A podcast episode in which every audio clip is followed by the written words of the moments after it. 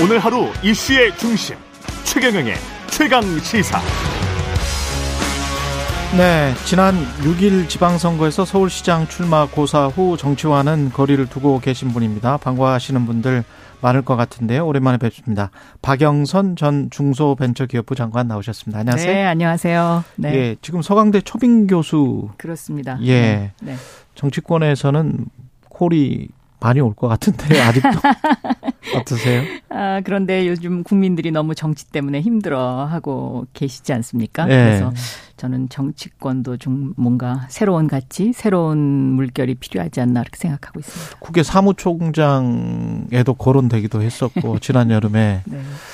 계속 뭔가 어떤 역할을 할 것이다 이런 이야기는 계속 나오고 있는데 지금 사실 그 핵심으로 삼고 있는 지금 천착하고 있는 부분이 디지털 대전환 그렇습니다. 관련해서 강연도 하셨군요. 네. 이쪽은 원래 중소벤처기업부 계실 때 그렇습니다. 중소벤처기업부 제가 있을 때 예. 1차 년도에 중소벤처기업부의 캐치프레이즈가 작은 것을 연결하는 강한 힘이었고요. 음. 2차 년도의 캐치프레이즈가 디지털 경제로의 대전환이었습니다. 예. 그래서 이제 그 이 디지털 대전환이 앞으로 대한민국의 미래 먹거리이고 또 이것이 디지털이 속도이고 디지털이 연결이기 때문에 예.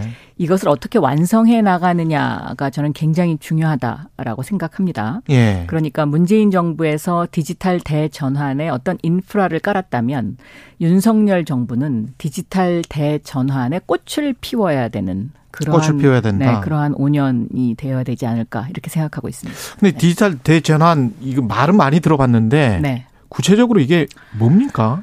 어, 이렇게 설명드릴 수 있겠습니다. 100년 전에 예. 마차에서 자동차로 옮겨가지 않았습니까? 그랬죠. 그 당시에도 아마 이런 대전환의 시기였는데요. 지금 이 디지털 대전환을 한마디로 요약하라고 한다면 어, 마차에서 자동차로 옮겨가던 그 100년 전의 시대는 1, 2차 산업혁명, 산업화의 시기였죠. 예. 산업화는 어, 다시 말하면 자동화입니다. 인간의 근육, 그러니까 인간의 근육을 대신하는 것을 기계가 했던 것이고요. 그렇죠. 이 3, 4차 산업 혁명이 이제 바로 아날로그 시대에서 디지털로의 대전환인데 음. 이것은 인간의 두뇌, 그러니까 음. 인공지능 시대이죠. 예. 그러니까 이 인공지능 시대에 어느 나라가 선두 국가가 되고 leading country가 되느냐 지금 이 패권 싸움이 시작되고 있는데요. 예. 이 인공지능 디지털 대전환의 인공지능 시대가 그럼 과연 어디까지 왔느냐? 음. 우리가 사고하는 것에 어떤 규칙적인 반복을 하는 그러한 인공지능, 그러한 사고력까지 지금 와 있고요. 예. 여기서 이제 앞으로 가야 되는 미래가 이 오감. 그러니까 음. 규칙적으로 오는 것이 아닌 인간으로서만 그동안 그 영유하던 어떤 그런 느낌? 미적인 것까지. 네, 네. 예. 이 느낌을 인공지능화 어떻게 할 것이냐. 음. 바로 지금 그 문턱에 서 있는 것이죠. 그 문턱에서 사실은 이런 문턱에 들어설 때 산업혁명기에도 퇴보하는 나라가 있었고 퇴보하는 그렇습니다. 사람이 있었고 그렇습니다. 예, 그냥 앞으로 나가는 사람들이 있었는데 우리는 어떤 상황인가요? 산업혁명기에 바로 패권을 잡은 나라가 영국이지 예. 않습니까? 그 영국 이후에 3차 산업혁명, 그러니까 인터넷, 컴퓨터, 여기에 패권을 잡은 나라가 바로 미국입니다. 예. 이 4차 산업혁명의 초입 단계에서 음. 이 미국의, 그러니까 여기에서 대한민국은 지금, 어, 선진국이 됐죠. 그렇죠. G20 중에서도 G10 안에 들어있는 그렇죠. 선진국이 됐잖아요. 예. 그럼 무엇으로 우리가 선진국이 됐냐? 바로 5G 시대를 열었기 때문에 음. 그렇습니다. 그러니까 2019년 3월에 5G를 상용화했는데요. 예. 어, 이 5G 시대의 leading country가 지금 대한민국입니다. 그런데 이 5G가 왜 중요하냐?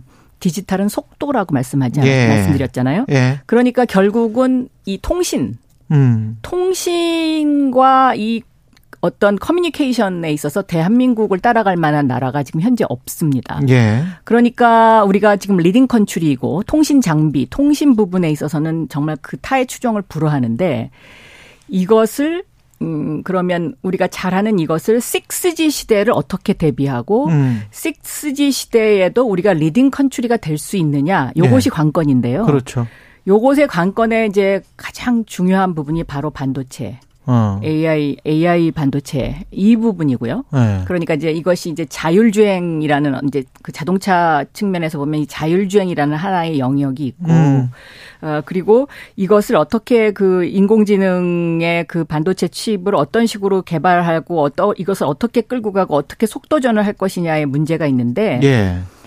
요것을 좀 더더 구체적으로 본다면 그동안 우리나라는 메모리 반도체 그러니까 음. 똑같은 것을 찍어내는 반도체에서 선두주자였고요. 예. 거기에 매우 익숙한 나라였고요. 음. 그런데 이 AI 반도체의 특징은 똑같은 것을 매번 똑같이 찍어내는 것이 아니라 다양하게 설계할 수 있는 그런 능력을 갖춰야 되는 것이고요. 그렇죠. 거기에서 지금 이제 우리나라가 어 삼성, TSMC 뭐이 이제 이런 음. 어떤 그, 그 반도체 그 회사들에서 경쟁이 지금 치열하게 붙고 있는 것이고 예. 어 여기에 중국의 도전이 만만치 않은 것이죠. 네. 지금 IT 분야에서 우리가 이제 하드웨어 지금 말씀하신 인프라 쪽은 굉장히 강한 거는 사실인데 네. 김대중 정부 이후에 쭉 이렇게 발전을 해왔죠. 근데 이제 네.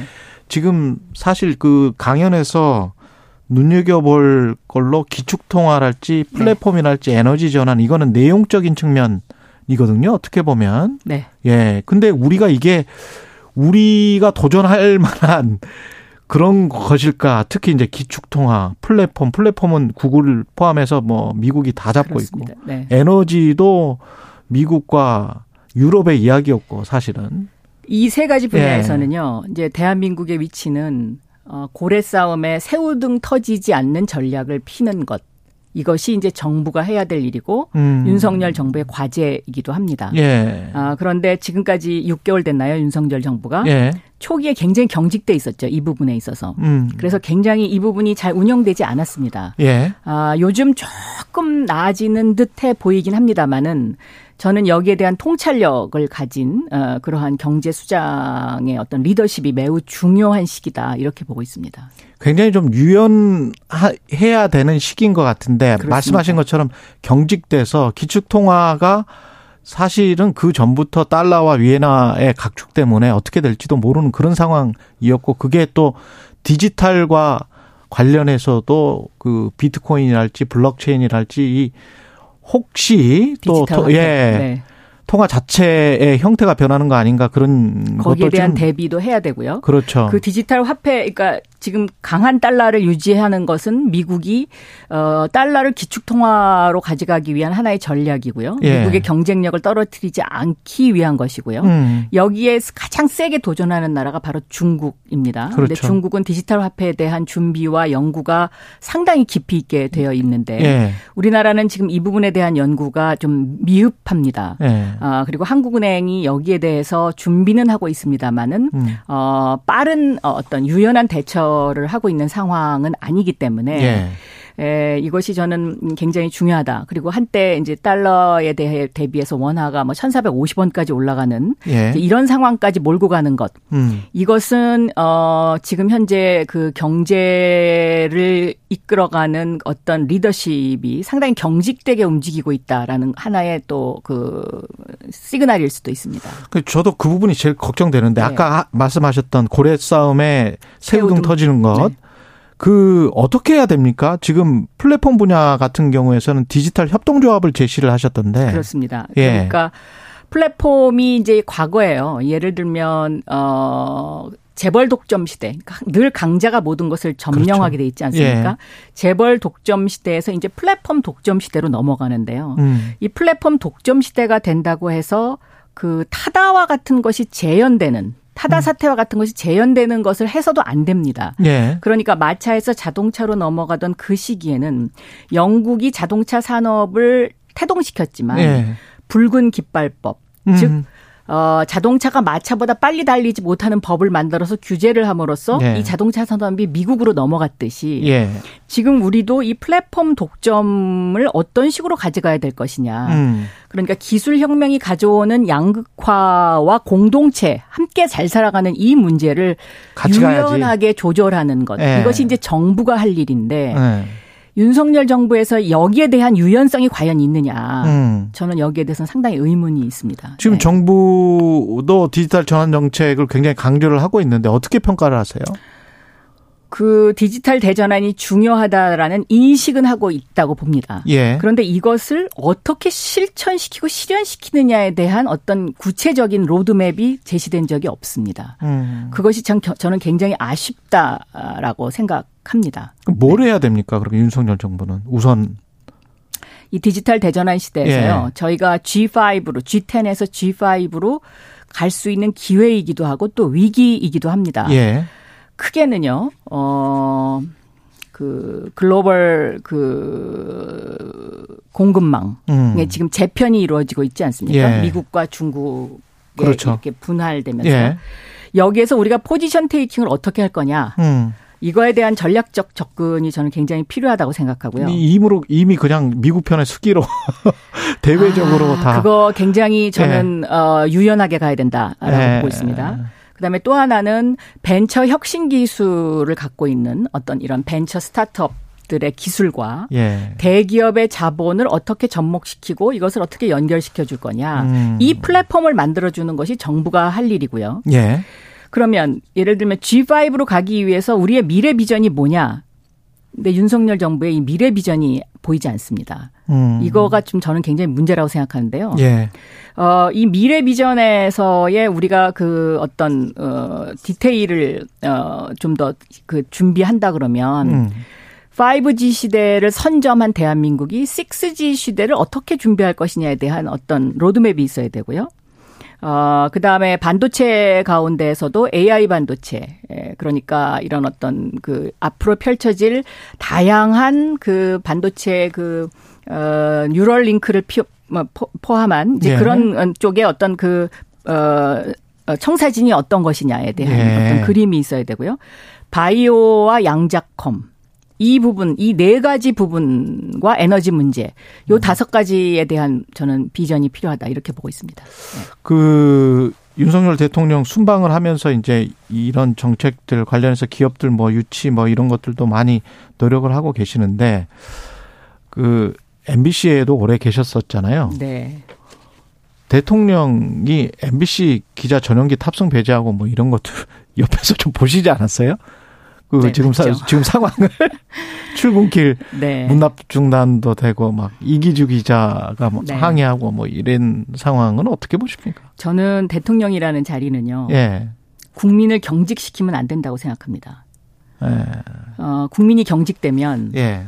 모든 것이 얼어붙습니다. 음. 이 모든 것이 얼어붙는 것이 가장 위험합니다. 특히 디지털 대전환 시대에는요.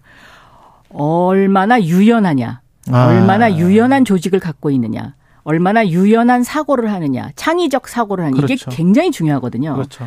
그래서 대통령께서 어 아무리 화가 나셨 나시더라도 어 이거는 이제 꼭 대통령뿐만 아니라 각 가정이나 사회나 뭐 그 회사에서도 저는 마찬가지라고 생각하는데 제가 장관하면서 느낀 것인데요. 가장 그 리더가 화를 내거나 또 아니면 조직을 경직시킬 때 그때 생산성이 제일 떨어지거든요. 음. 그래서 대한민국을 그렇게 만드는 것은 좋지 않다. 그리고 예. 그것이 G5로 가는 길이 아니다. 그러니까 우리가 선진국을 지속적으로 가기 위해서는 유연한 대한민국을 만들어야 된다. 어제 한국과 우루과이 대전에서도요. 예. 어느 팀이 얼마나 유연하나 하느냐가 승부의 관건이었는데 그렇죠. 우리 선수들이 끝까지 경직되지 않고 예. 긴장하지 않- 않으면서 유연하게 플레이하지 않았습니까? 예. 저는 바로 그것이다 이렇게 생각하고 있습니다. 대통령이 무슨 이유 때문인지 좀 경직돼 있다. 저는 그렇게 생각하고 있습니다. 예. 네. 오세훈 서울시장은 잘하고 있다고 보세요? 이태원 참사가 아, 나서 이번에 그 이태원 참사 참 많이 안타깝고 네. 정말 참 참담한데요. 음. 어, 이러면은 참 아쉽습니다. 그러니까 미리 예측이 가능했던 것이고 대비도 가능했던 일인데 그 예. 부분 대비를 하지 못했죠. 그럼 왜 대비를 하지 못했느냐? 여기에 대한 점검이 필요합니다. 음. 그런데 제가 행정부에 있어 보니까요. 공무원들은 장관이나 서울시장이나 대통령이나 그분들의 관심사가 무엇이냐에 굉장히 예민합니다. 그렇죠. 그리고 그 관심사를 느끼면 그걸 미리 대비합니다. 음. 그런데 지금 어, 이태원 참사 같은 경우에는 오세훈 시장이 어떤 그런 어 어떤 어그 안전이라든가 이런 부분에 대한 대비에 관심이 있다고 서울시 공무원들이 좀 덜 느낀 것이 아닌가. 음. 저는 그렇게 생각하고 있고요. 그래서 예. 대비가 소홀했던 것이죠. 예. 그리고 서울시 공무원들의 조직이 좀 경직됐던 것이 아닌가. 음. 저는 경찰도 마찬가지라고 생각합니다. 이게 경직되지 않고 좀 자율적으로 돌아가면은요. 어떤 그 위기가 왔을 때 어떤 어 사고가 터졌을 때 스스로 알아서 하는 그 그렇죠. 기능 을 부여하는 것. 신경세포가 바로 그냥 그렇죠. 작동을 하죠. 네, 네. 예. 그런데 이게 경직돼 버리면 음, 누가 지시하지 않으면 움직이지 않거든요. 그렇죠. 네. 예. 지금 이 우리 사회가 지금 그렇게 경직돼 가고 있다. 간경화 현상이 조금씩 보인다. 이거 좀, 좀 걱정됩니다. 네. 민주당도 지금 경직되고 있는 거 아닙니까? 그렇습니다. 이재명 당대표의 그 사법 리스크 관련해서 네. 그 뭔가 말씀들은 하고 싶은데 경직돼서 말씀들을 못 하고 네. 있는 것 같은. 네. 예. 저는 사실 정치가 괴멸됐다고 생각하고 있고요. 아 민주당도. 예. 어, 정치가 죽었다고 생각합니다. 예. 그래서 어, 국민의힘도 죽었고 민주당도 죽었다. 음. 그래서 이제 어떤 디지털 시대에 새로운 가치를 추구하는 어, 새로운 물결이 저는 필요하지 않나 예. 이렇게 생각하고요. 그것이 어 저는 디지털 시대에 이제 그 DAO 시대가 도래했다라고 이야기를 하는데요. 예. Digital Autonomous Organization. 예. 그러니까 자율된 디지털 협동조합. 그러니까 자유 스스로 그 안에서 블록체인 기술을 이용해서 DAO 다오. 그렇죠. 예. 어, 스스로 결정할 수 음. 있는 어떤 그런 조직이 지금 탄생해 가고 있고 이것이 미국에서 어, 지금 상당히 진전되고 있습니다. 시민 사회에서는 있어요. 기업들도 그런 게 있고. 그렇습니다. 예. 정치도 저는 이런 다오 정치, 다오 시대가 도래하고 다오 정당이 나와야 되는 것 아닌가 이렇게 보고 있습니다. 예. 많은 함의가 있는 말씀이었습니다. 박영선 전 중소벤처기업부 장관이었습니다. 고맙습니다. 감사합니다. 예.